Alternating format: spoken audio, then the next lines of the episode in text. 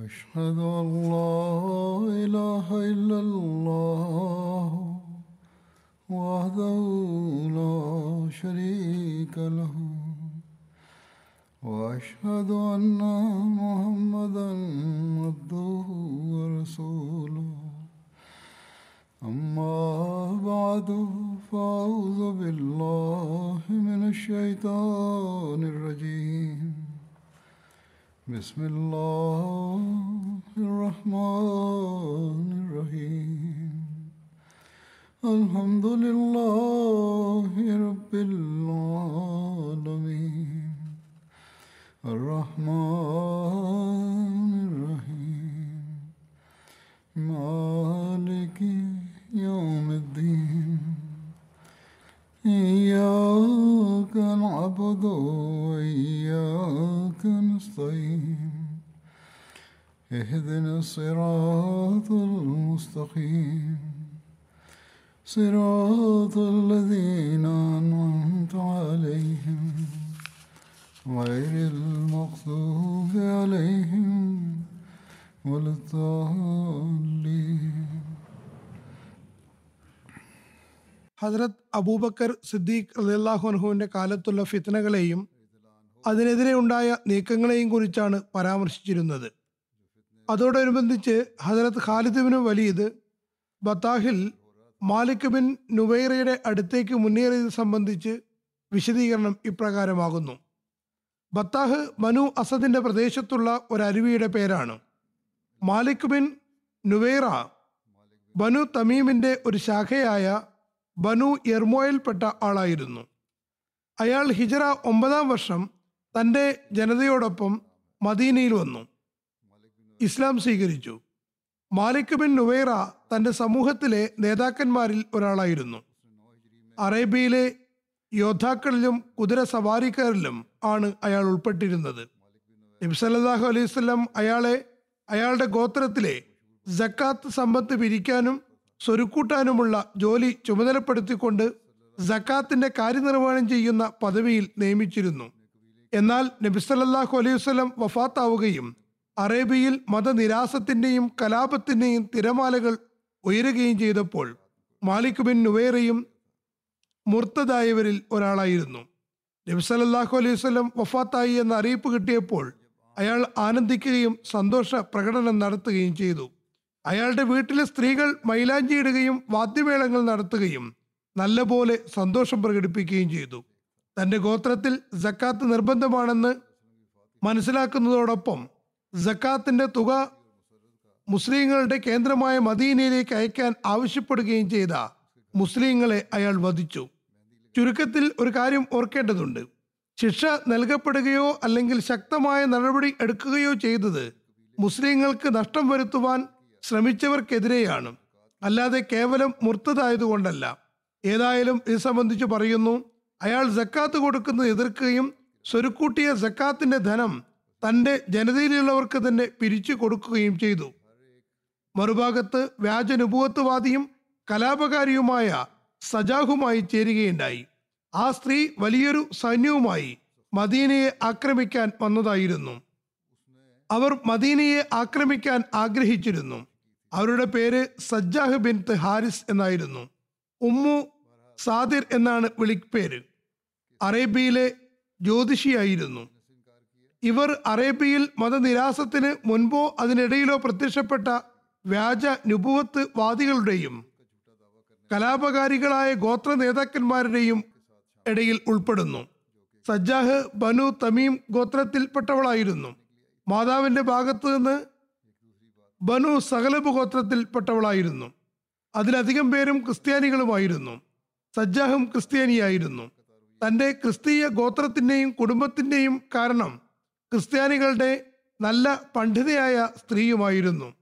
ഇവർ ഇറാഖിൽ നിന്ന് ശിഷ്യന്മാരോടൊപ്പം വന്നതാണ്. മദീനയെ ആക്രമിക്കാൻ ആഗ്രഹിച്ചിരുന്നു. ചില ഗ്രന്ഥകാരന്മാർ പറയുന്നു സജ്ജാഹ് ഇറാനികളുടെ ഗൂഢാലോചനയുടെ ഫലമായി അറേബ്യയിൽ പ്രവേശിച്ചതാണ്. അതായത് അവസ്ഥകൾ കണ്ട് ഇറാനി ഭരണകൂടത്തെ ശോചനീയാവസ്ഥയിൽ നിന്ന് പരിരക്ഷിക്കാൻ വന്നതായിരുന്നു. ഏതായാലും സജ്ജാഹ് നേരത്തെ പറഞ്ഞ കൈകാര്യകർത്താക്കളുടെ പ്രഭാവത്തിൽ അറേബ്യൻ ദ്വീപിലേക്ക് പ്രവേശിച്ചതാണ്. അവർ ഏറ്റവും ആദ്യം തന്റെ സമൂഹമായ ബനു തമീമിലേക്ക് പോയത് സ്വാഭാവികമാണ്. ഒരു വിഭാഗം ജക്കാത്ത് കൊടുക്കാനും റസൂലുല്ലാ സല്ലല്ലാ അലൈഹി സ്വലമിയുടെ ഖലീഫയെ അനുസരിക്കാനും തയ്യാറായിരുന്നു. എന്നാൽ ഈ ഗോത്രത്തിലെ തന്നെ മറ്റൊരു വിഭാഗം അതിനെ എതിർക്കുകയായിരുന്നു. ഇവരിലെ തന്നെ മൂന്നാമത്തെ കൂട്ടർക്ക് എന്ത് ചെയ്യണം എന്ത് ചെയ്യേണ്ട എന്നതിനെക്കുറിച്ച് അറിവുമില്ലായിരുന്നു. ഏതായിരുന്നാലും ഈ ഭിന്നിപ്പ് ശക്തി പ്രാപിക്കുകയും ബനു തമീം ഗോത്രം പരസ്പരം വഴക്കും വക്കാണവും തുടങ്ങുകയും കൊലപാതകങ്ങൾ നടത്തുകയും ചെയ്തു. ഇതിനിടയിൽ ഈ ഗോത്രങ്ങൾക്ക് സജ്ജാഹ് വരുന്നു എന്ന അറിയിപ്പ് കിട്ടി. സജ്ജാഹ് മദീനയിലെത്തി. അബൂബക്കറിന്റെ സൈന്യത്തോട് യുദ്ധം ചെയ്യാൻ ആഗ്രഹിക്കുന്നു. എന്നവർക്ക് അറിയാൻ കഴിഞ്ഞു. അതോടെ ഭിന്നിപ്പ് കുറെ കൂടി പരക്കുകയുണ്ടായി. സജ്ജാഹ് തന്റെ വലിയ സൈന്യത്തോടൊപ്പം ഒടുന്നനെ ബനു തമീമിലെത്തി. തന്റെ നബൂത്തിനെ കുറിച്ച് തന്നിൽ വിശ്വസിക്കാൻ അവരെ ക്ഷണിക്കാം എന്ന ഉദ്ദേശത്തോടു കൂടി മുന്നോട്ട് ഗമിക്കുകയായിരുന്നു.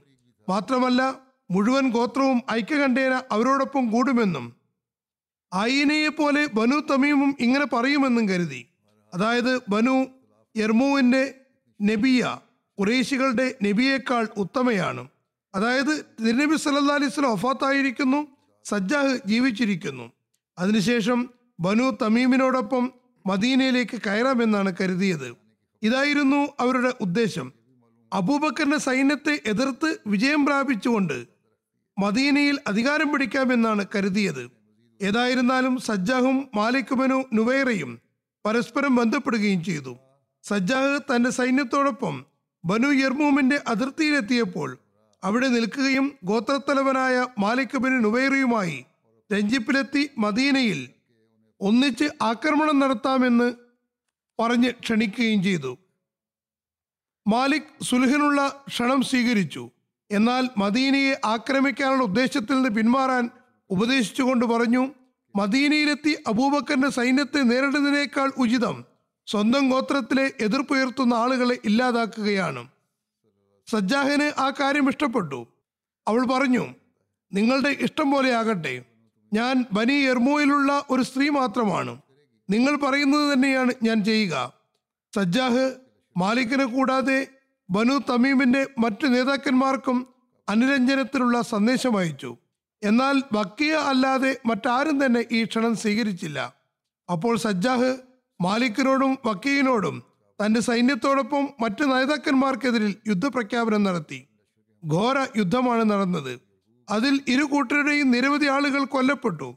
ഒരേ ഗോത്രത്തിലെ ജനങ്ങൾ പരസ്പരം ആളുകളെ ബന്ധനസ്ഥരാക്കി. എന്നാൽ കുറച്ചു നാളുകൾക്ക് ശേഷം മാലിക്കും വക്കിയും തങ്ങൾ ആ സ്ത്രീയെ പിന്തുണച്ചതുകൊണ്ട് കഠിനമായ തെറ്റാണ് ചെയ്തതെന്ന് മനസ്സിലാക്കി. അങ്ങനെ അവർ മറ്റ് നേതാക്കന്മാരുമായി സുലുഹ് ചെയ്തു. യുദ്ധ തടവുകാരെ കൈമാറി. അങ്ങനെ തമീം ഗോത്രത്തിന് സമാധാനമായി. സജ്ജാഹ് അവിടെ തന്റെ പരിപ്പ് വേവുന്നില്ലെന്ന് കണ്ടപ്പോൾ അതായത് തന്റെ ലക്ഷ്യം പൂർത്തിയാക്കാൻ കഴിയുന്നില്ലെന്ന് മനസ്സിലാക്കിയപ്പോൾ ബനു തമീമിൽ നിന്ന് ഒഴിഞ്ഞു മാറി മദീനയിലേക്ക് കുതിച്ചു. നബാഹിന്റെ പ്രദേശത്തെത്തിയപ്പോൾ ഔസുബിൻ ഹസീമുമായി ഏറ്റുമുട്ടേണ്ടി വന്നു. എന്നാൽ സജ്ജാഹ് പരാജയപ്പെട്ടു. ഔസ് ബിൻ ഹസീമ അവർ മദീനയിലേക്ക് മുന്നേറുന്നതല്ലെന്ന ഉറച്ച തീരുമാനമെടുക്കുന്നതുവരെ തിരിച്ചു പോകാൻ സമ്മതിച്ചില്ല. ഈ സംഭവത്തിന് ശേഷം ദ്വീപിലുള്ള സൈനിക നേതാക്കന്മാർ ഒരു ഭാഗത്ത് ഒരുമിച്ചുകൂടി അവർ സജ്ജാഹിനോട് ചോദിച്ചു ഇനി താങ്കൾ എന്താണ് ആജ്ഞ നൽകുന്നത്? താങ്കൾ എന്താണ് ഞങ്ങളോട് കൽപ്പിക്കുന്നത്? മാലിക്കും വക്കയും ഞങ്ങളുടെ ജനതകളുമായി സുൽഹ ചെയ്തിരിക്കുന്നു. അവർ നമുക്ക് സഹായം ചെയ്യില്ല. മാത്രമല്ല നമ്മൾ അവരുടെ ഭൂമിയിലൂടെ കടന്നു പോകുന്നത് ഇഷ്ടപ്പെടുന്നുമില്ല. അവരുമായി നമ്മൾ ഉടമ്പടിയിലെത്തിയിട്ടുണ്ട്. മദീനയിലേക്ക് പോകുന്ന നമ്മുടെ വഴികൾ വഴികൾ അടഞ്ഞിരിക്കുന്നു. ഇനി നമ്മൾ എന്താണ് ചെയ്യേണ്ടത് എന്ന് പറഞ്ഞാലും സജ്ജാവ് പറഞ്ഞു മദീനയിലേക്കുള്ള വഴികൾ അടഞ്ഞിരിക്കുകയാണെങ്കിലും പ്രശ്നമൊന്നുമില്ല. നിങ്ങൾ യമാമയിലേക്ക് നീങ്ങുക. അവർ പറഞ്ഞു യമാമ നിവാസികൾ ഐശ്വര്യത്തിലും പ്രതാപത്തിലും നമ്മളെക്കാൾ മികച്ചവരാണ്. മുസൈലിമയുടെ ശക്തിയും പ്രതാപവും വളരെ വർദ്ധിച്ചിരിക്കുന്നു. ഒരു നിവേദനത്തിൽ പറയുന്നു അവളുടെ സൈനിക നേതാക്കന്മാർ ഭാവിയിലെ നീക്കങ്ങളെ സംബന്ധിച്ച് ചോദിച്ചപ്പോൾ അവർ പറഞ്ഞു അലേക്കും ബിൽ യമാമ ദഫു ദഫീഫൽ ഹമാമ ഫൈന്നഹ ഉർവത്തൻ സറാമ ലാ എൽഹക്കും ബാദൽ മലാമ. അതായത് യമാമയിലേക്ക് പുറപ്പെടുക പ്രാവിനെ പോലെ വളരെ വേഗം ആക്രമണം നടത്തുക അവിടെ ഒരു ശക്തമായ യുദ്ധമുണ്ടാകുന്നതാണ്. അതിനുശേഷം നിങ്ങൾക്കൊരിക്കലും ലജ്ജിക്കേണ്ടി വരുന്നതല്ല. ഈ പ്രാസമൊപ്പിച്ച വഴികൾ കേട്ടപ്പോൾ അവരുടെ സൈന്യം അത് വഹിയാണ് ധരിക്കുകയുണ്ടായി അതായത് അവൾ നബിയാണ് നബി ആയതുകൊണ്ട് വഹി ഉണ്ടായതാണ് അവർക്ക് ഈ കൽപ്പന സ്വീകരിക്കുകയല്ലാതെ മറ്റു മാർഗങ്ങളൊന്നും ഉണ്ടായിരുന്നില്ല. അങ്ങനെ ആ കൽപ്പന സ്വീകരിച്ചു. സജ്ജാഹ് തന്റെ സൈന്യത്തോടൊപ്പം യമാമിയിലെത്തിയപ്പോൾ മുസൈലിമയ്ക്ക് വലിയ ആശങ്കയായി. അയാൾ ചിന്തിച്ചത് സജ്ജാഹിന്റെ സൈന്യവുമായി യുദ്ധത്തിലേർപ്പെട്ടാൽ അയാളുടെ ശക്തി ക്ഷയിക്കുന്നതാണ്. ഇസ്ലാമിക സൈന്യം അതിനുമേൽ വിജയം കൈവരിക്കും. മാത്രമല്ല ചുറ്റുപാടുമുള്ള ഗോത്രങ്ങളും അയാളെ അനുസരിക്കുന്നതിൽ നിന്ന് പിന്മാറും. ഇങ്ങനെ ചിന്തിച്ചുകൊണ്ട് അയാൾ സജ്ജാഹുമായി അനുരഞ്ജനത്തിലെത്താൻ ആഗ്രഹിച്ചു. ആദ്യം അവർക്ക് ഉപഹാരങ്ങൾ കൊടുത്തയച്ചു. തുടർന്ന് അവരെ കാണുന്നതിനുള്ള ആഗ്രഹം പ്രകടിപ്പിച്ചു. അവർ മുസൈലിമയ്ക്ക് വരാൻ അനുവാദം നൽകി. മുസൈലിമ ബനു ഹനീഫയിലെ നാൽപ്പത് ആളുകളോടൊപ്പം അവരുടെ അടുത്തെത്തി. തനിയെ ഇരുന്ന് അവരുമായി സംസാരിച്ചു. ആ സംഭാഷണത്തിൽ മുസൈലിമ പ്രാസയുക്തമായ വാചകങ്ങൾ സജ്ജാഹിനെ കേൾപ്പിച്ചു. അതിലവർ ആകർഷ്ടയാവുകയും അതേപോലെ തന്നെയുള്ള ചില വാചകങ്ങൾ മറുപടിയായി കേൾപ്പിക്കുകയും ചെയ്തു. സജ്ജാഹിനെ പൂർണമായും തന്നെ നിയന്ത്രണത്തിലാക്കാനും തന്റെ കൂടെ ചേർക്കുന്നതിനും വേണ്ടി മുസൈലിമ പറഞ്ഞു നമുക്ക് നമ്മുടെ രണ്ടുപേരുടെയും പ്രവാചകത്വം ഒന്നാക്കാം. രണ്ടുപേർക്കും വിവാഹം ചെയ്യാം. സജ്ജാഹ് ഈ അഭിപ്രായം സ്വീകരിച്ചു. മുസൈലിമയോടൊപ്പം അയാളുടെ ക്യാമ്പിലേക്ക് പോയി. മൂന്ന് ദിവസത്തോളം അവിടെ താമസിച്ച ശേഷം അവർ തന്റെ സൈന്യത്തിലേക്ക് തിരിച്ചു വന്നു. എന്നിട്ട് തന്റെ സുഹൃത്തുക്കളോട് മുസൈലിമയെ സത്യത്വത്തിലാണെന്ന് ഞാൻ കാണുന്നുവെന്നും അയാളുമായി വിവാഹം കഴിച്ചു എന്നും അറിയിച്ചു. ജനങ്ങൾ ചോദിച്ചു മഹർ എന്തെങ്കിലും നിശ്ചയിച്ചിട്ടുണ്ടോ? അവർ പറഞ്ഞു മഹറൊന്നും നിശ്ചയിച്ചില്ല. ജനങ്ങൾ പറഞ്ഞു തിരിച്ചുപോയി മഹർ നിശ്ചയിക്കുക. കാരണം താങ്കളെപ്പോലുള്ള വ്യക്തി മഹറില്ലാതെ വിവാഹം കഴിക്കുന്നത് ഉചിതമല്ല. അങ്ങനെ അവൾ മുസൈലിമയുടെ അടുത്തേക്ക് തിരിച്ചു പോവുകയും തന്റെ ആഗമനോദ്ദേശം പറയുകയും ചെയ്തു. മുസൈലിമ അവർക്ക് വേണ്ടി ഇഷ ഫജർ നമസ്കാരങ്ങൾ ചെറുതാക്കി അല്ലെങ്കിൽ ഇല്ലാതാക്കി. ഏതായാലും മഹറിനെ സംബന്ധിച്ച് ഇങ്ങനെ തീരുമാനം അറിയിച്ചു മുസൈലിമ യമാമയിലെ ഭൂമിയിൽ നിന്നുള്ള വരവിന്റെ പകുതി സജ്ജാഹിന് കൊടുക്കുന്നതാണ്. സജ്ജാഹ് പറഞ്ഞു അടുത്ത വർഷത്തെ വരവിന്റെ പകുതിയും ആദ്യം തന്നെ മുൻകൂർ നൽകേണ്ടതാണ്. അങ്ങനെ മുസൈലിമ വാർഷിക വരുമാനത്തിന്റെ പകുതി അവർക്ക് കൊടുത്തു. അതുമായി അവർ ജസീറയിലേക്ക് തിരിച്ചു വന്നു. ബാക്കി പകുതി വർഷത്തെ വരുമാനം കരസ്ഥമാക്കാൻ വേണ്ടി കുറച്ചാളുകളെ ബനു ഹനീഫയിൽ തന്നെ നിർത്തുകയും ചെയ്തു. സജ്ജാഹ് ബനു സകലബിൽ തന്നെ താമസിച്ചു. പിന്നീട് അവർ തൗപ ചെയ്തു. അവർ ഇസ്ലാം സ്വീകരിച്ചു എന്നും പറയപ്പെടുന്നുണ്ട്. ചിലരുടെ വീക്ഷണത്തിൽ ഹസരത് ഉമറിന്റെ കാലത്താണ് അവർ ഇസ്ലാം സ്വീകരിച്ചത്. ഹസരത് അമീർ മുആവിയ വരൾച്ചയുടെ വർഷം അവരെ അവരുടെ ജനതയോടൊപ്പം ബനു തമീമിലേക്ക് പറഞ്ഞയച്ചു. അവിടെ അവർ മരണം വരെയും മുസ്ലിമായി തന്നെ ജീവിച്ചു. ഹസരത് അബൂബക്കർ ഹസരത് ഖാലിദ് ബിൻ വലീദിന് ഇങ്ങനെ കൽപ്പന നൽകി. തുലീഹ അസദിയുടെ കാര്യത്തിൽ നിന്ന് വിരമിച്ച ശേഷം മാലിക് ബിൻ നുവൈറിയെ നേരിടാൻ പുറപ്പെടുക. അയാൾ ബത്താഹിലാണ് താമസിക്കുന്നത്. അതിനകത്ത് ഖാലിദ് ബത്താഹിൽ വന്നപ്പോൾ അവിടെ ആരെയും കണ്ടില്ല. പക്ഷേ മാലിക്കിന് തന്റെ കാര്യത്തിൽ ആശങ്കയുണ്ടായപ്പോൾ അയാൾ തന്റെ എല്ലാ കൂട്ടാളികളെയും അവരുടെ സമ്പത്ത് സംരക്ഷിക്കുന്നതിന് വേണ്ടി പറഞ്ഞയച്ചു. ഒരുമിച്ച് കൂടുന്നത് വിലക്കുകയും ചെയ്തു. അവരെ നേരിടാൻ പ്രയാസമാണെന്ന് തോന്നി തുടങ്ങി നേരത്തെ ആ സ്ത്രീയുമായും അകന്നിട്ടുണ്ടായിരുന്നു. ഒരുപക്ഷെ അതായിരിക്കാം കാരണം. ഏതായാലും ഹജ്രത്ത് ഖാലിദ് വിവിധ സൈനിക സംഘങ്ങളെ പല ഭാഗത്തേക്കും അയച്ചുകൊണ്ട് അവർക്ക് നിർദ്ദേശം നൽകി. എവിടെ എത്തിയാലും അവരെ ആദ്യം ഇസ്ലാമിലേക്ക് ക്ഷണിക്കുക. അതിന് മറുപടി നൽകാത്തവരെ ബന്ധനസ്ഥരാക്കി കൊണ്ടുവരിക. എതിർക്കുന്നവരെ വധിക്കുക. ഈ സൈനിക സംഘങ്ങളിൽ ഒന്ന് മാലിക് ബിൻ ഉബൈറിയുടെ ആളുകളോടൊപ്പം ബനു സകലബിൻ എർബോയിലെ ആസിം ഉബൈദ് അരീനയെയും ജാഫറിനെയും മറ്റും ബന്ധനസ്ഥരാക്കി ഖാലിദിന്റെ അടുത്തേക്ക് കൊണ്ടുവന്നു. ഈ സൈനിക സംഘത്തിൽ ഹസ്രത് അബു ഖത്താദയും ഉണ്ടായിരുന്നു. അദ്ദേഹവുമായി അഭിപ്രായ വ്യത്യാസമുണ്ടായി. ഇവിടെ മറ്റൊരു നിവേദനം കൂടിയുണ്ട്. ഉർവയുടെ പിതാ പിതാവിൽ നിന്നുള്ള നിവേദനമാണ്. ഈ സന്ദർഭത്തിൽ സൈനിക നീക്കത്തിന് ശേഷം ഒൻപത് പേരുടെ സാക്ഷ്യം ഇപ്രകാരമാണ്. ഞങ്ങൾ ബാങ്ക് കൊടുക്കുകയും ഇക്കാമത്ത് കൊടുക്കുകയും നമസ്കരിക്കുകയും ചെയ്തപ്പോൾ അവരും അങ്ങനെ തന്നെ ചെയ്യുകയുണ്ടായി. എന്നാൽ ചിലർ പറഞ്ഞു അങ്ങനെ ഉണ്ടായിട്ടില്ല. ഹജറത്ത് അബൂ കത്താദ ഇങ്ങനെ സാക്ഷ്യം നൽകി. അവർ ബാങ്കും ഇക്കാമത്തും കൊടുക്കുകയും നമസ്കരിക്കുകയും ചെയ്തു. സാക്ഷ്യത്തിലുള്ള ഈ വ്യത്യാസം കാരണം ഹജ്രത് ഖാലിദ് അവരെ അഥവാ ശത്രുക്കളെ ബന്ധനസ്ഥരാക്കി. മാലിക് ബിൻ നുബൈറയുടെ വധത്തെ സംബന്ധിച്ച് രണ്ടു തരത്തിലുള്ള നിവേദനങ്ങളുണ്ട്. ഒരു നിവേദനത്തിൽ പറയുന്നു മാലിക് ബിൻ നുവൈറ കൊല്ലപ്പെടുകയാണ് ഉണ്ടായത്. മറ്റൊരു നിവേദനത്തിൽ പറയുന്നു അന്നത്തെ ദിവസം രാത്രി കൊടും തണുപ്പായിരുന്നു. ആർക്കും അത് സഹിക്കാൻ കഴിയുന്നുണ്ടായിരുന്നില്ല. തണുപ്പ് വർദ്ധിച്ചപ്പോൾ അതിനകത്ത് ഖാലിദ് ഇങ്ങനെ വിളംബരം ചെയ്യാൻ കൽപ്പിച്ചു. അദ്ദേഹം ഉറക്കെ വിളിച്ചു പറഞ്ഞു ഇർഫവു അസറാക്കും ബന്ധനസ്ഥർക്ക് ചൂട് നൽകുക. അതായത് അവരെ തണുപ്പിൽ നിന്ന് രക്ഷിക്കുന്നതിനുള്ള സംവിധാനം ചെയ്യുക. എന്നാൽ ബനു കൻആനയുടെ ശൈലി അനുസരിച്ച് അവിടെയുള്ള ശൈലി വ്യത്യസ്തമായിരുന്നു. അതിനർത്ഥം അവരെ വധിക്കുക എന്നതായി. സൈനികർ ആ വാക്കുകൾക്ക് പ്രാദേശിക ശൈലി അനുസരിച്ചാണ് മനസ്സിലാക്കിയത്. ബന്ധനസ്ഥരെ വധിക്കാൻ കൽപ്പന നൽകിയിരിക്കുന്നു എന്നായിരുന്നു. അങ്ങനെ അവർ എല്ലാ ബന്ധുക്കളെയും വധിക്കുകയുണ്ടായി. ഹസ്രത് സിറാർ ബിൻ ഇബനു അസ്വർ മാലിക്കിനെ വധിച്ചു. മറ്റൊരു നിവേദനത്തിൽ പറയുന്നു അബ്ദു ഇബനു അസ്വർ അസദി മാലിക്കിനെ വധിക്കുകയുണ്ടായി. എന്നാൽ കൽബി പറയുന്നു സിറാറുബിനു ബിനു അസ്വർ തന്നെയാണ് അയാളെ കൊന്നത്. ഖാലിദ് ബഹളം കേൾക്കുകയുണ്ടായി. ഹജറത് ഖാലിദ് ഇബിന് വലീദ് തന്റെ കൂടാരത്തിൽ നിന്ന് പുറത്തേക്ക് വന്നു. അപ്പോഴേക്കും സൈനികർ എല്ലാ ബന്ധുക്കളെയും വകവരുത്തിയിട്ടുണ്ടായിരുന്നു. ഇനി എന്താണ് ചെയ്യുക? അദ്ദേഹം പറഞ്ഞു അള്ളാഹു എന്താണോ ആഗ്രഹിക്കുന്നത്? അത് തീർച്ചയായും നടക്കുക തന്നെ ചെയ്യും. വേറൊരു നിവേദനത്തിൽ പറയുന്നു ഹദരത്ത് ഖാലിദ് മാലിക് ബിൻ ഉബേറിയെ തന്റെ അടുത്തേക്ക് വിളിച്ചു. സജ്ജാഹിനോടൊപ്പം നിൽക്കുന്നതിനെയും ജക്കാത്ത് വിലക്കുന്നതിനെയും സംബന്ധിച്ച് താക്കീത് നൽകിക്കൊണ്ട് പറഞ്ഞു. ജക്കാത്ത് നമസ്കാരത്തിന്റെ കൂട്ടാളിയാണെന്ന് നിനക്കറിയില്ലേ? അതായത് അവ രണ്ടും ഒരേപോലുള്ള കൽപ്പനകളാകുന്നു. നീ ജക്കാത്ത് കൊടുക്കുന്നത് നിരാകരിക്കുന്നു. മാലിക് പറഞ്ഞു നിങ്ങളുടെ സുഹൃത്തിന്റെയും ഇത് തന്നെയായിരുന്നു ധാരണ. അതായത് നബ്സല്ലാഹു അലൈഹി സ്വലം എന്ന് പറയുന്നതിന് പകരം സാഹിബ് അഥവാ സുഹൃത്ത് എന്നാണ് പറഞ്ഞത്. അതായത് ഖാലിദ് ചോദിച്ചു അദ്ദേഹം ഞങ്ങളുടെ സുഹൃത്ത് ആണ്. നിങ്ങളുടെ സുഹൃത്തല്ലേ? തുടർന്ന് അയാളുടെ തല കൊയ്യാൻ കൽപ്പിച്ചു. അങ്ങനെ അയാളെ വധിക്കുകയുണ്ടായി. അയാളുടെ മരണത്തെ സംബന്ധിച്ചുള്ള മറ്റൊരു നിവേദനമാണിത്. ചരിത്ര ഗ്രന്ഥങ്ങളിലെ നിവേദനങ്ങൾ അനുസരിച്ച് ഈ വിഷയത്തിൽ അബൂ ഖത്താദ ഖാലിദുമായി സംസാരിക്കുകയുണ്ടായി.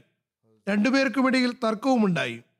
അബൂ ഖത്താദ ഹസരത് ഖാലിദുമായി അഭിപ്രായ വ്യത്യാസത്തിലാവുകയും സൈന്യത്തെ ഉപേക്ഷിച്ച് ഹസരത്ത് അബൂബക്കറിന്റെ അടുക്കൽ പോവുകയും ചെയ്തു. എന്നിട്ട് ഹസരത്ത് അബൂബക്കറിനോട് പരാതി പറഞ്ഞു. ഖാലിദ് മാലിക് ബിൻ നുവേറിയെ വധിച്ചിരിക്കുന്നു.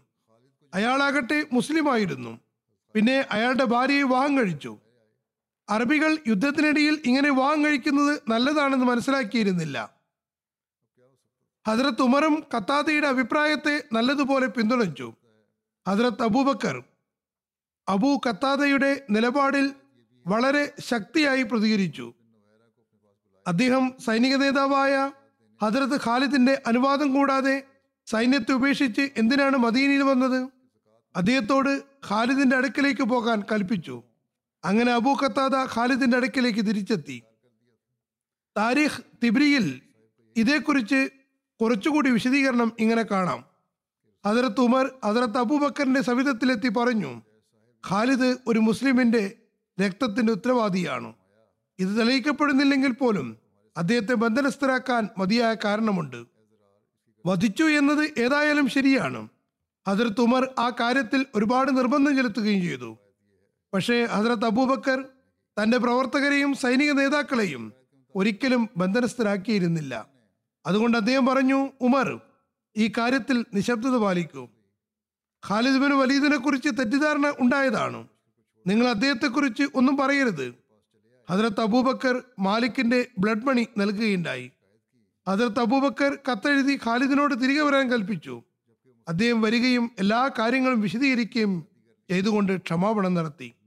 ഹജറത്ത് അബൂബക്കർ അദ്ദേഹത്തിന്റെ ക്ഷമാപണം സ്വീകരിച്ചു. ഒരു നിവേദനത്തിൽ ഹജറത്ത് ഖാലിദ് മദീനയിൽ വന്ന കാര്യം ഇങ്ങനെ രേഖപ്പെടുത്തിയിരിക്കുന്നു.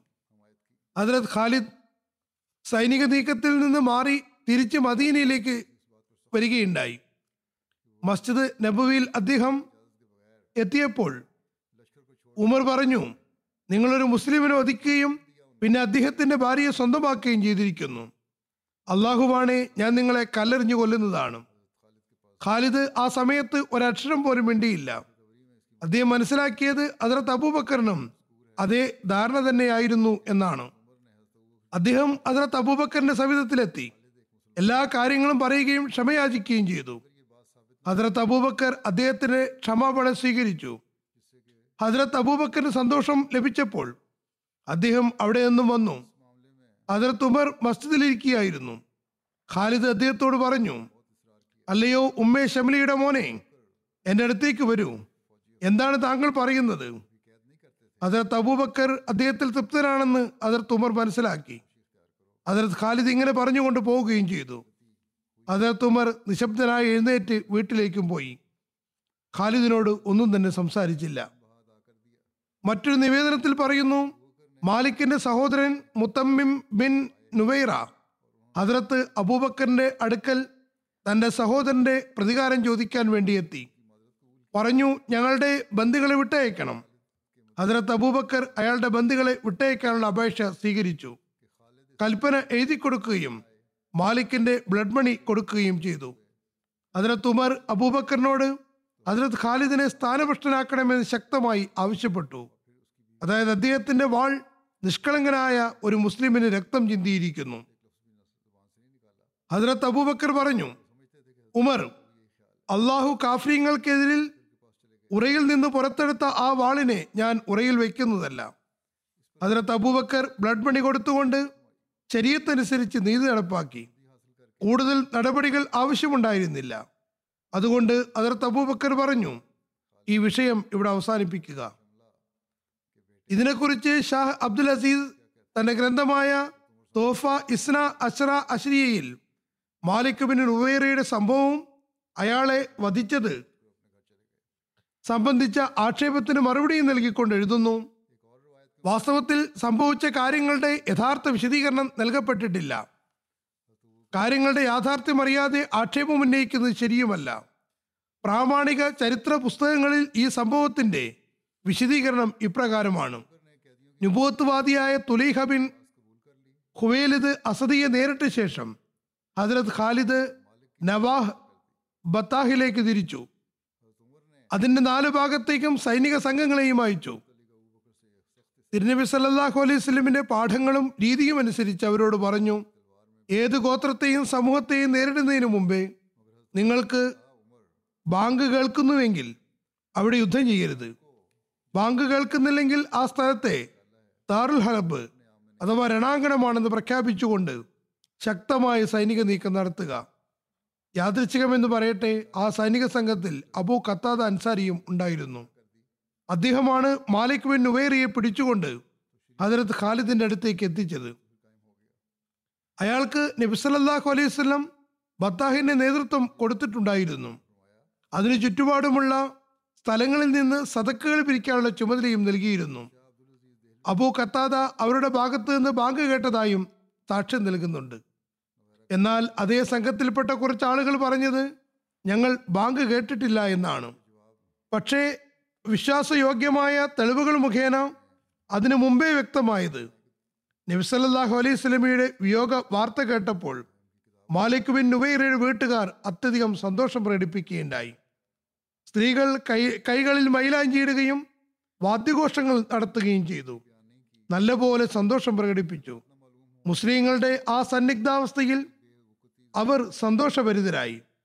മറ്റൊരു നിവേദനത്തിൽ പറയുന്നു മാലിക് ബിൻ നുവേറിയുമായുള്ള ചോദ്യോത്തരത്തിനിടയിൽ നബിസലല്ലാഹു അലൈഹി സ്വലം സംബന്ധിച്ച് അയാളുടെ നാവിൽ നിന്ന് കാഫര്യങ്ങളും മുർത്തതീങ്ങളും തങ്ങളുടെ സംസാരത്തിൽ പതിവായി ഉപയോഗിച്ചിരുന്ന വാക്കുകൾ വരികയുണ്ടായി.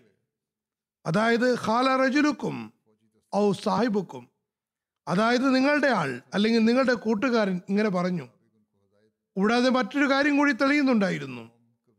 നബിസല്ലാ അലിസ്ലം വിയോഗ വാർത്ത അറിഞ്ഞപ്പോൾ മാലിക് ബിൻ നുവേറ അതുവരെ സ്വരുക്കൂട്ടിയിരുന്ന സതക്കുകൾ തന്റെ ഗോത്രത്തിന് തിരിച്ചു നൽകിക്കൊണ്ട് ഇങ്ങനെ പറഞ്ഞു അയാളുടെ മരണത്തോടു കൂടി നിങ്ങൾ ഒരു മുസീബത്തിൽ നിന്ന് രക്ഷപ്പെട്ടിരിക്കുന്നു.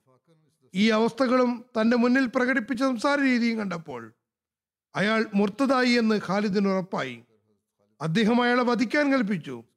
മദീനയിൽ ഈ സംഭവത്തെക്കുറിച്ച് അറിയിപ്പ് കിട്ടി. അബൂ കത്താദയും അദ്ദേഹത്തോട് നീരസം പ്രകടിപ്പിച്ച് തലസ്ഥാനത്ത് എത്തിച്ചേർന്നു. അതിനകത്ത് ഖാലിദ് തെറ്റുകാരനാണെന്ന് സമർത്ഥിക്കുകയുണ്ടായി. അനാവശ്യമായി രക്തം ചിന്തുകയും നഷ്ടപരിഹാരം കൊടുക്കണമെന്നും തന്നെയായിരുന്നു അതിരത്ത് ഉമർ ഫാറൂഖിന്റെയും നിലപാട്. എന്നാൽ അതിരത്ത് അബൂബക്കർ അതിരത്ത് ഖാലിദിനെ വിളിച്ചു വരുത്തി കാര്യങ്ങൾ വിശദമായി അന്വേഷിച്ചറിയുകയുണ്ടായി അവസ്ഥകളുടെയും സംഭവങ്ങളുടെയും യാഥാർത്ഥ്യം അദ്ദേഹത്തിന് മനസ്സിലായി. അപ്പോൾ അദ്ദേഹം അതിനകത്ത് ഖാലിദ് നിരപരാധിയാണെന്ന് പ്രഖ്യാപിക്കുകയും അദ്ദേഹത്തെ വിടുകയും ചെയ്തു. അദ്ദേഹത്തെ തന്റെ അതേ സ്ഥാനത്ത് തന്നെ നിലനിർത്തുകയും ഉണ്ടായി. മാലിക് ബിൻ നുവൈറയുടെ വധത്തെ സംബന്ധിച്ച് മറ്റൊരു ഗ്രന്ഥകാരൻ എഴുതുന്നു. മാലിക് ബിൻ നുവൈറയെ കുറിച്ചുള്ള നിവേദനങ്ങളിൽ വളരെയേറെ വ്യത്യാസങ്ങളുണ്ട്. അയാളെ സംബന്ധിച്ചുള്ള നിവ- നിവേദനങ്ങളിൽ അയാൾ നിരപരാധിയായ നിലയിലാണോ വധിക്കപ്പെട്ടത്? അതല്ല വദാർഹനാണോ എന്നതിനെ സംബന്ധിച്ച് ഒരുപാട് അഭിപ്രായ വ്യത്യാസങ്ങളുണ്ട്. മാലിക് നുവേരയെ നശിപ്പിച്ചത് അയാളുടെ അഹങ്കാരവും ഗർവും നിഷേധവുമാണ്. ജാഹിലിയത്ത് അയാൾക്കുള്ളിൽ ബാക്കിയുണ്ടായിരുന്നു. അല്ലെങ്കിൽ തിരുനബി സല്ലാ അലിസ്ലിമിന് ശേഷം ഖലീഫയെ റസൂലിനെ അനുസരിക്കാനും ബൈത്തുൽ മാലിന്റെ അവകാശമായ സക്കാത്ത് കൊടുക്കുന്നതിലും ഒഴികഴിവ് പറയുമായിരുന്നില്ല. എഴുതുന്നു എന്റെ വീക്ഷണത്തിൽ ഈ വ്യക്തി നേതൃത്വവും നായകത്വവും ആഗ്രഹിച്ചിരുന്ന ആളാണ്. അതോടൊപ്പം തന്നെ ബനു തമീമിന്റെ നേതാക്കളുമായി അവരുടെ ചില ബന്ധുക്കളുമായി അസ്വാരസ്യവും ഉണ്ടായിരുന്നു അവർ ഇസ്ലാമിക ഖിലാഫത്തിനോട് അനുസരണ ഉള്ളവരായിരുന്നു. ഭരണപരമായ കാര്യങ്ങളിൽ ഭരണപരമായ കാര്യത്തിൽ നൽകാനുള്ളതെല്ലാം നൽകുന്നവരുമായിരുന്നു. ഖിലാഫത്തിന്റെ അനുസരണത്തിൽ വരികയും ജക്കാത്ത് കൊടുക്കുകയും ചെയ്തിരുന്നു. അവരുമായി അയാൾക്ക് നീരസമാണ് ഉണ്ടായിരുന്നത്. അയാളുടെ വാക്കുകളും പ്രവൃത്തികളും ഈ വീക്ഷണത്തെ ശരിവെക്കുന്നതുമാണ്.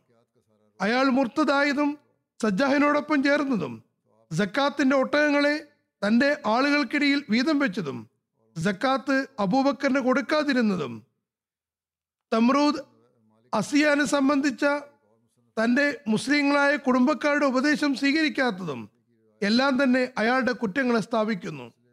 ഇതിൽ നിന്നെല്ലാം വ്യക്തമാകുന്നത് അയാൾ ഇസ്ലാമിനേക്കാളും കൂടുതൽ കുഫറിന്റെ സമീപസ്ഥനായിരുന്നു എന്നാണ്. ഒരു ഭാഗത്ത് അയാൾ മുസ്ലിം എന്ന് പറയപ്പെടാനും ആഗ്രഹിച്ചിരുന്നു. മറുഭാഗത്ത് കുഫറിന്റെ സമീപത്തുമായിരുന്നു. മാലിക് ബിൻ നുവേറയ്ക്കെതിരിൽ മറ്റൊരു തെളിവും ന്യായപൂർത്തിയായി ഇല്ലെങ്കിൽ പോലും സക്കാത്ത് തടഞ്ഞു എന്നത് തന്നെ അയാൾ കുറ്റവാളിയാണെന്ന് തെളിയിക്കാൻ മതിയായതാണ്. ഇവിടെ വ്യക്തമാകുന്ന ഒരു സംഗതി അയാൾ ജക്കാത്ത് കൊടുക്കാൻ വിസമ്മതിച്ചിരുന്നു എന്നതാണ്. ഇബനു അബ്ദുസലാമിന്റെ ഗ്രന്ഥമായ തബക്കാത്ത് ഫഹൂലു ഷുറായിൽ എഴുതുന്നു സർവാംഗീകൃതമായ കാര്യം എന്തെന്നാൽ ഖാലിദ് മാലിക്കുമായി സംസാരിക്കുകയും അയാളെ അയാളുടെ നിലപാടിൽ നിന്ന് പിന്തിരിപ്പിക്കാൻ ശ്രമിക്കുകയും ചെയ്തിരുന്നു. എന്നാൽ മാലിക് നമസ്കാരം അംഗീകരിച്ചു. നമസ്കരിക്കുന്നതാണ്. പക്ഷേ ജക്കാത്തിൽ നിന്ന് മുഖം തിരിച്ചു. മുസ്ലിമിന്റെ ഷെറഹിൽ ഇമാം നവവി മുർത്തദ്ദീങ്ങളെ കുറിച്ച് പറയുന്നു ഇതോടനുബന്ധിച്ച് ജക്കാത്ത് അംഗീകരിച്ച ആളുകളും ഉണ്ടായിരുന്നു. അവർ അത് കൊടുക്കുന്നതിൽ നിന്നും പിന്മാറിയില്ല. പക്ഷേ അവരുടെ നേതാക്കന്മാർ അവരെ അതിൽ നിന്നും തടഞ്ഞു. ചില ആളുകൾ ആഗ്രഹിച്ച് സക്കാത്ത് കൊടുക്കണമെന്നാണ്. നമസ്കാരത്തോടൊപ്പം ജക്കാത്ത് നിർബന്ധമാണെന്ന് മനസ്സിലാക്കി. എന്നാൽ നേതാക്കന്മാർ അവരെ തടയുകയാണ് ഉണ്ടായത്. അവരുടെ കൈകളെ പിടിച്ചു വെക്കുകയായിരുന്നു. ബനി എർബുവിനെ പോലെ. അവർ തങ്ങളുടെ സക്കാത്ത് സ്വരൂപിച്ച് അത് അബൂബക്കർ അയക്കാൻ ആഗ്രഹിച്ചിരുന്നു. എന്നാൽ മാലിക് ബിൻ നുവേറ അത് തടയുകയും അവരുടെ ജക്കാത്ത് ജനങ്ങൾക്കിടയിൽ തന്നെ വിതരണം ചെയ്യുകയും ഉണ്ടായി ഹജറത്ത് അബൂബക്കർ മാലിക് ബിൻ നുബൈറയുടെ കാര്യത്തിൽ നല്ലപോലെ അന്വേഷണം നടത്തുകയും ഖാലിദ് ബിൻ വലീദിനെ നുബൈറയുടെ വധത്തെ സംബന്ധിച്ചുള്ള ആരോപണത്തിൽ നിന്നും മുക്തനാക്കുകയും ചെയ്തു. അബൂബക്കറിനെ സംബന്ധിച്ച് മറ്റുള്ളവരെക്കാൾ അധികം യാഥാർത്ഥ്യങ്ങൾ മനസ്സിലാക്കിയിരുന്നു. വളരെ ആഴത്തിൽ കണ്ണോടിച്ചിരുന്നു. കാരണം അദ്ദേഹം ഖലീഫയായിരുന്നു. എല്ലാ വിവരങ്ങളും അദ്ദേഹത്തിന് കിട്ടിയിരുന്നു. അദ്ദേഹത്തിന്റെ ഈമാൻ മറ്റെല്ലാവരെക്കാളും ശക്തവുമായിരുന്നു. ഖാലിദുമായുള്ള പെരുമാറ്റത്തിൽ അദ്ദേഹം നബിസലല്ലാഹു അലൈഹി സ്വലമിനെ പിൻപറ്റുകയാണ് ചെയ്തത്. നബിസലല്ലാ അലൈഹി സ്വലം ഖാലിദിന് എന്തെങ്കിലും ഉത്തരവാദിത്വം നൽകുകയും പിന്നെ അദ്ദേഹത്തെ സ്ഥാനഭ്രഷ്ടരാക്കുകയും ചെയ്തിട്ടില്ല. അതേസമയം ചില കാര്യങ്ങളിൽ അദ്ദേഹത്തിൽ നിന്ന് സംഭവിച്ചതിൽ നബി സല്ലല്ലാഹു അലൈഹി സ്വലം തൃപ്തരുമായിരുന്നില്ല. നബി സല്ലല്ലാഹു അലൈഹി സ്വലം അദ്ദേഹത്തിന്റെ ഒഴികഴിവ് സ്വീകരിച്ചിരുന്നു. നബി സല്ലല്ലാഹു അലൈഹി സ്വലം ജനങ്ങളോട് പറഞ്ഞു ഖാലിദിനെ ബുദ്ധിമുട്ടിക്കരുത്. അദ്ദേഹം അള്ളാഹുവിന്റെ വാളുകളിൽ ഒരു വാളാകുന്നു. അതിന് അള്ളാഹു കാഫ്രീങ്ങളുടെ മേൽ സ്ഥാപിച്ചിരിക്കുന്നു. ഇത് സംബന്ധിച്ചുള്ള മറ്റൊരു ആരോപണം. ഹജറത് ഖാലിദ് ഉമ്മേ തമീം ബിൻത്ത് മിൻഹാലിനെ വിവാഹം ചെയ്തതുമായി ബന്ധപ്പെട്ടതാണ്. ഹജറത് ഖാലിദ് ബിൻ വലീദിനെതിരിൽ ആരോപണം ഉന്നയിക്കുന്നവർ പറയുന്നു അദ്ദേഹം ലൈല ബിൻത്ത് മിൻഹാലുമായി വിവാഹം ചെയ്തു. യുദ്ധ കഴിയാൻ പോലും കാത്തു നിന്നില്ല. ഈ വിവാഹത്തെ സംബന്ധിച്ച് താരിഖ് തിബിരിയിൽ പറയുന്നു അതിരത്ത് ഖാലിദ് ഉമ്മെ തമീം മിൻഹാലിന്റെ മകളുമായി നിക്കാഹ് ചെയ്തു. യുദ്ധ കഴിയുന്നതിന് വേണ്ടി വിടുകയും ചെയ്തു. കാരണം അറബികൾ യുദ്ധത്തിനിടയിൽ സ്ത്രീകളുമായുള്ള ബന്ധം മോശമാണെന്ന് കരുതുകയും അങ്ങനെ ചെയ്യുന്നവരെ പരിഹസിക്കുകയും ചെയ്തിരുന്നു. അല്ലാമ ഇബിന് കസീർ എഴുതുന്നു അവർ അതായത് ലൈല ബിൻ തിമിൻഹാൽ വിവാഹത്തിന് അനുവദനീയമായപ്പോൾ ഹജറത് ഖാലിദ് അവരെ വിവാഹം കഴിച്ചു. അല്ലാമ ഇബനു ഖൽഖാൻ എഴുതുന്നു ഉമ്മേ തമീം മൂന്ന് മാസം തന്റെ യുദ്ധ പൂർത്തിയാക്കി. തുടർന്ന് അതിലത്ത് ഖാലിദ് അവർക്ക് വിവാഹ സന്ദേശം അയച്ചു. അതിൽ ഷാ അബ്ദുൽ അസീസ് ദഹ്ലവി ആക്ഷേപത്തിന് മറുപടി നൽകിക്കൊണ്ട് പറയുന്നു വാസ്തവത്തിൽ ഈ കഥ തന്നെ സാങ്കല്പികമാണ്. കാരണം വിശ്വാസയോഗ്യമായ ഒരു ഗ്രന്ഥത്തിലും ഇത് സംബന്ധിച്ചുള്ള നിവേദനമില്ല. പ്രാമാണികമല്ലാത്ത ഗ്രന്ഥങ്ങളിൽ നിവേദനങ്ങളിൽ കാണപ്പെടുന്നുണ്ട്. അത്തരം നിവേദനങ്ങളിൽ തന്നെ അതിനുള്ള മറുപടിയുമുണ്ട്. അതായത് മാലിക് ബിൻ നുവേറ ഒരു നീണ്ടകാലമായി ആ സ്ത്രീക്ക് തലാക്ക് കൊടുത്തിരുന്നു. പറയപ്പെടുന്നത് മാലിക് ബിൻ നുവേരയുടെ ഭാര്യ അയാളെ കൊലപ്പെടുത്തി. ഖാലിദ് ബിന് വലീദിനെ ഉടൻ തന്നെ വിവാഹം കഴിക്കുകയും ചെയ്തു. യഥാർത്ഥത്തിൽ വിവാഹം കഴിക്കാൻ വേണ്ടിയായിരുന്നു കൊല ചെയ്തത്. ഏതായാലും പറയുന്നു മാലിക് ബിൻ നുവേറ ഒരു നീണ്ടകാലമായി ആ സ്ത്രീക്ക് തലാക്ക് കൊടുത്തിട്ടുണ്ടായിരുന്നു. അയാൾ തന്റെ ജാഹിലിയ പാരമ്പര്യമനുസരിച്ച് അവരെ വീട്ടിൽ തന്നെ വെച്ചിരിക്കുകയായിരുന്നു. ഈ ജാഹിലിയ ആചാരത്തെ ഇല്ലാതാക്കിക്കൊണ്ട് വിശുദ്ധ ഖുറാനിൽ ഇങ്ങനെ ആയത്തിറങ്ങുകയുണ്ടായി. വൈദാ തല്ലക്തുമുൻ നിസാ ഫബലഗന അജ്ലഹുന്ന ഫലാ അതായത് നിങ്ങൾ സ്ത്രീകൾക്ക് തലാക്ക് കൊടുക്കുമ്പോൾ അവർ തങ്ങളുടെ ഇദ്ദ പൂർത്തിയാക്കിയാൽ അവരെ തടഞ്ഞു വെക്കരുത്. ചുരുക്കത്തിൽ ഈ സ്ത്രീയുടെ ഇദ്ദ ഏതോ കാലത്ത് പൂർത്തിയായിരുന്നു. നിക്കാഹ് അനുവദനീയവുമായിരുന്നു. അയാൾ തലാക്ക് കൊടുത്ത് വീട്ടിൽ തടഞ്ഞു വെക്കുകയാണ് ഉണ്ടായത്. ഹജറത്ത് ഖാലിദിന്റെ വിവാഹത്തെ സംബന്ധിച്ച് മറ്റൊരു ഗ്രന്ഥകാരൻ എഴുതുന്നു. ഉമ്മേ തമീമിന്റെ പേര് ലൈല ബിൻ സന്നാൻ മിൽഹാൽ എന്നായിരുന്നു. ഇവർ മാലിക് ബിൻ നുവൈറയുടെ ഭാര്യയും ആയിരുന്നു. അതത് ഖാലിദുമായുള്ള അവരുടെ വിവാഹത്തെ സംബന്ധിച്ച് ഒരുപാട് തർക്ക വിതർക്കങ്ങളുണ്ട് ഇതിന്റെ സംക്ഷേപം ഇപ്രകാരമാണ്. ചില ആളുകൾ ഖാലിദിനെ സംബന്ധിച്ച് ആക്ഷേപം ഉന്നയിക്കുന്നത് അദ്ദേഹം ഉമ്മേ തമീമിന്റെ സൗന്ദര്യത്തിൽ ആകർഷനായിരുന്നു എന്നാണ്. അവരെ സ്നേഹിച്ചിരുന്നു എന്നും അതുകൊണ്ട് ക്ഷമിക്കാൻ കഴിഞ്ഞില്ലെന്നും ബന്ധനസ്ഥ ആയ ഉടൻ തന്നെ വിവാഹം കഴിച്ചു എന്നും പറയുന്നു. അതിന്റെ അർത്ഥം നൗസുബില്ല വിവാഹമല്ലായിരുന്നു മറിച്ച് അവിഹിത ബന്ധമായിരുന്നു എന്നാണ്. എന്നാൽ ഈ വാക്കുകൾ അടിസ്ഥാനരഹിതമാണ്. തികച്ചും കളവുമാകുന്നു. അതിന് യാതൊരു വിശ്വാസയോഗ്യതയുമില്ല.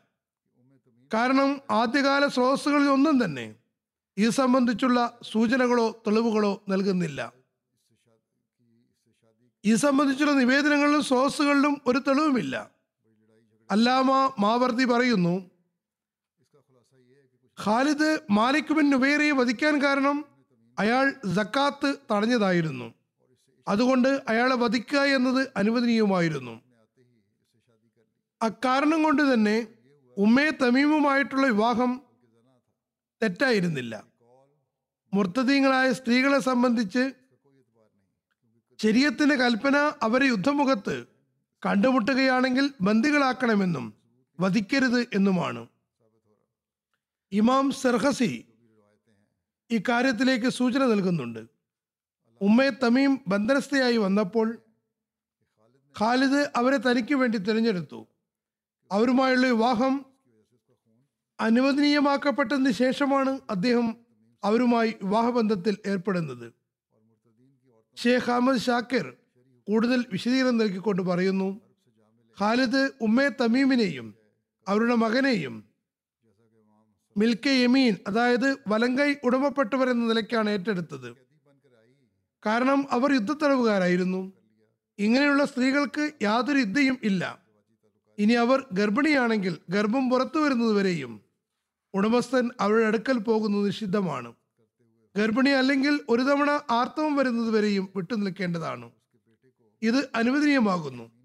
ഇതിൽ ആക്ഷേപത്തിനും പരിഹാസത്തിനും വകയില്ല.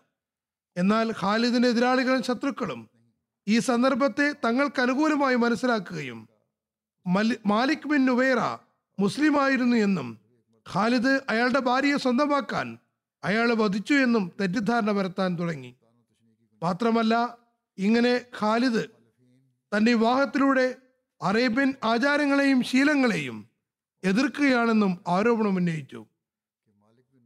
ഇക്കാത് പറയുന്നു മാലിക് ബിൻ നുവേറയെ വധിച്ചുകൊണ്ട് അയാളുടെ ഭാര്യയെ യുദ്ധമുഖത്ത് വെച്ച് തന്നെ വിവാഹം കഴിച്ചു. അത് ജാഹിലിയ കാലഘട്ടത്തിലും ഇസ്ലാമിലും അറബികളുടെ സമ്പ്രദായത്തിന് എതിരായിരുന്നു. അങ്ങനെ അദ്ദേഹം മുസ്ലിങ്ങളുടെ സമ്പ്രദായത്തെയും ശരീരത്തിന്റെ നിയമങ്ങളെയും ലംഘിക്കുകയാണ് ചെയ്തത്. ഇക്കാദിന്റെ ഈ വാക്കുകൾ സത്യത്തിൽ നിന്ന് തികച്ചും വിദൂരമാകുന്നു. അറബികൾക്കിടയിൽ ഇസ്ലാമിനു മുമ്പ് പലപ്പോഴും അവർ യുദ്ധങ്ങളിലും ശത്രുക്കൾക്ക് മേൽ വിജയം വരിക്കുമ്പോൾ സ്ത്രീകളെ വിവാഹം കഴിക്കുകയും അതിൽ അഭിമാനിക്കുകയും ചെയ്തിരുന്നു. ഡോക്ടർ അലി മുഹമ്മദ് സലാബി എഴുതുന്നു ഈ എല്ലാ സംഭവങ്ങളും ശരീരത്തിന്റെ വീക്ഷണത്തിൽ നോക്കുകയാണെങ്കിൽ ഖാലിദ് അനുവദനീയമായ കാര്യം തന്നെയാണ് ചെയ്തത്. അതിനുവേണ്ടി അദ്ദേഹം അനുവദനീയ മാർഗം അവലംബിക്കുകയാണ് ചെയ്തത്. ഈ നടപടി ഖാലിദിനേക്കാളും ശ്രേഷ്ഠനായ വ്യക്തിത്വത്തിൽ നിന്നും ഉണ്ടായിട്ടുണ്ട്.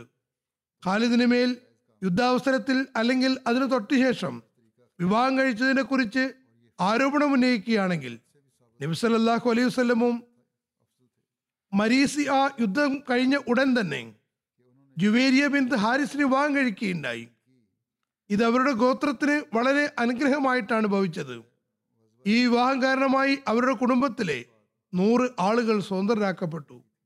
കാരണം അവർ നബ്സല്ലാ അലൈഹി സ്വലമിയുടെ ഭാര്യാപിതാവ് വഴി ബന്ധുക്കളായി തീർന്നു. ഈ വിവാഹത്തിന്റെ അനുഗ്രഹീതമായ മറ്റൊരു നേട്ടം അവരുടെ പിതാവ് ഹാരിസ് ബിൻ സിറാർ മുസ്ലിമായി എന്നതാണ്.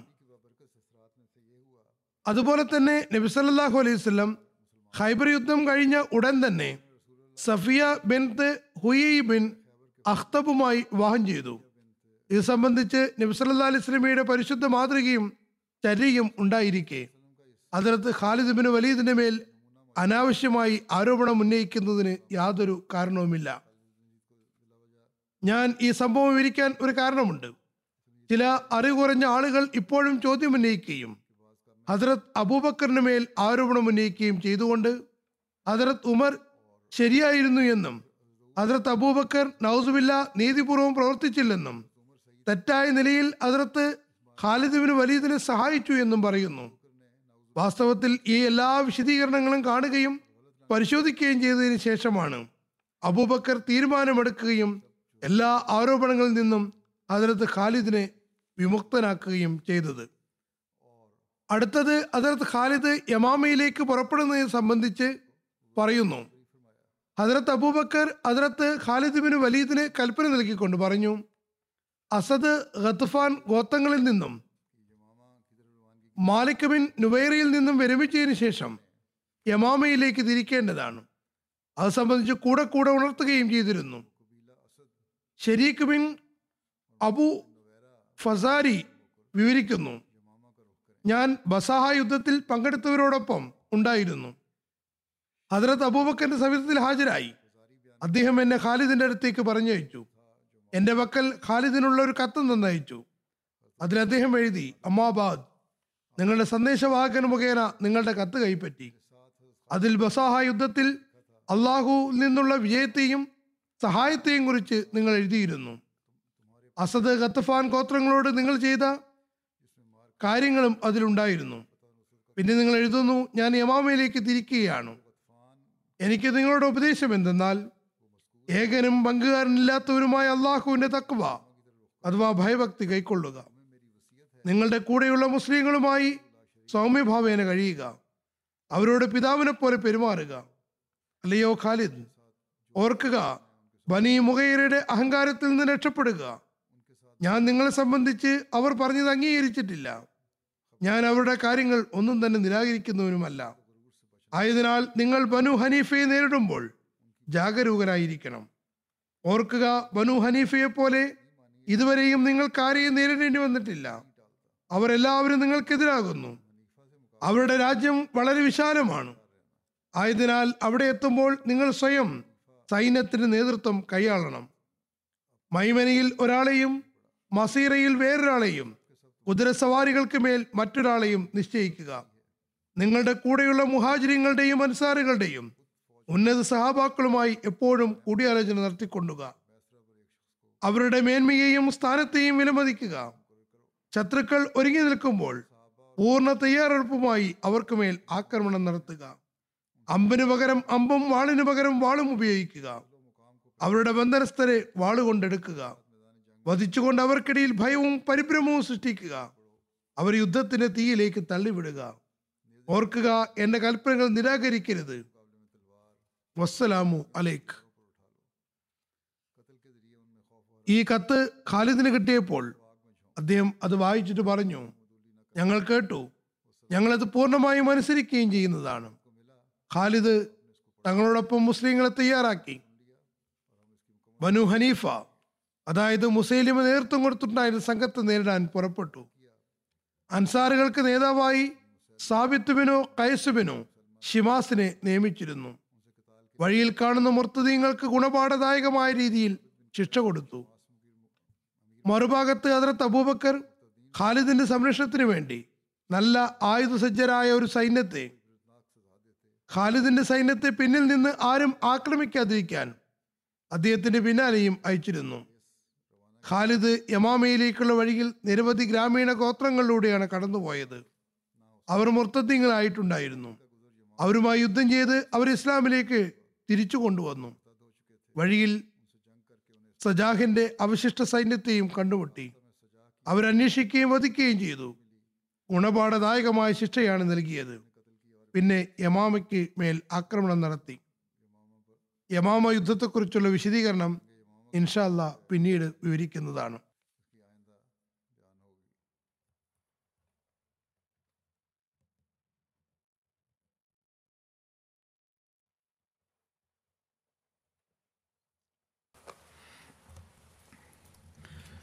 الحمد لله الحمد لله نحمده ونستعينه ونستغفره ونؤمن به ونتوكل عليه ونعوذ بالله من شرور أنفسنا ومن سيئات أعمالنا.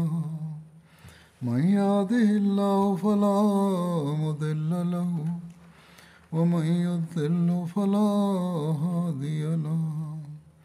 ونشهد أن لا إله إلا الله. ونشهد أن محمدا عبده ورسوله. عباد الله رحمكم الله. إن الله يأمر بالعدل واللسان. وإيتاء ذي القربى وينهى عن الفحشاء والمنكر والبغي يعظكم لعلكم تذكرون اذكروا الله يذكركم وادعوه يستجب لكم ولذكر الله أكبر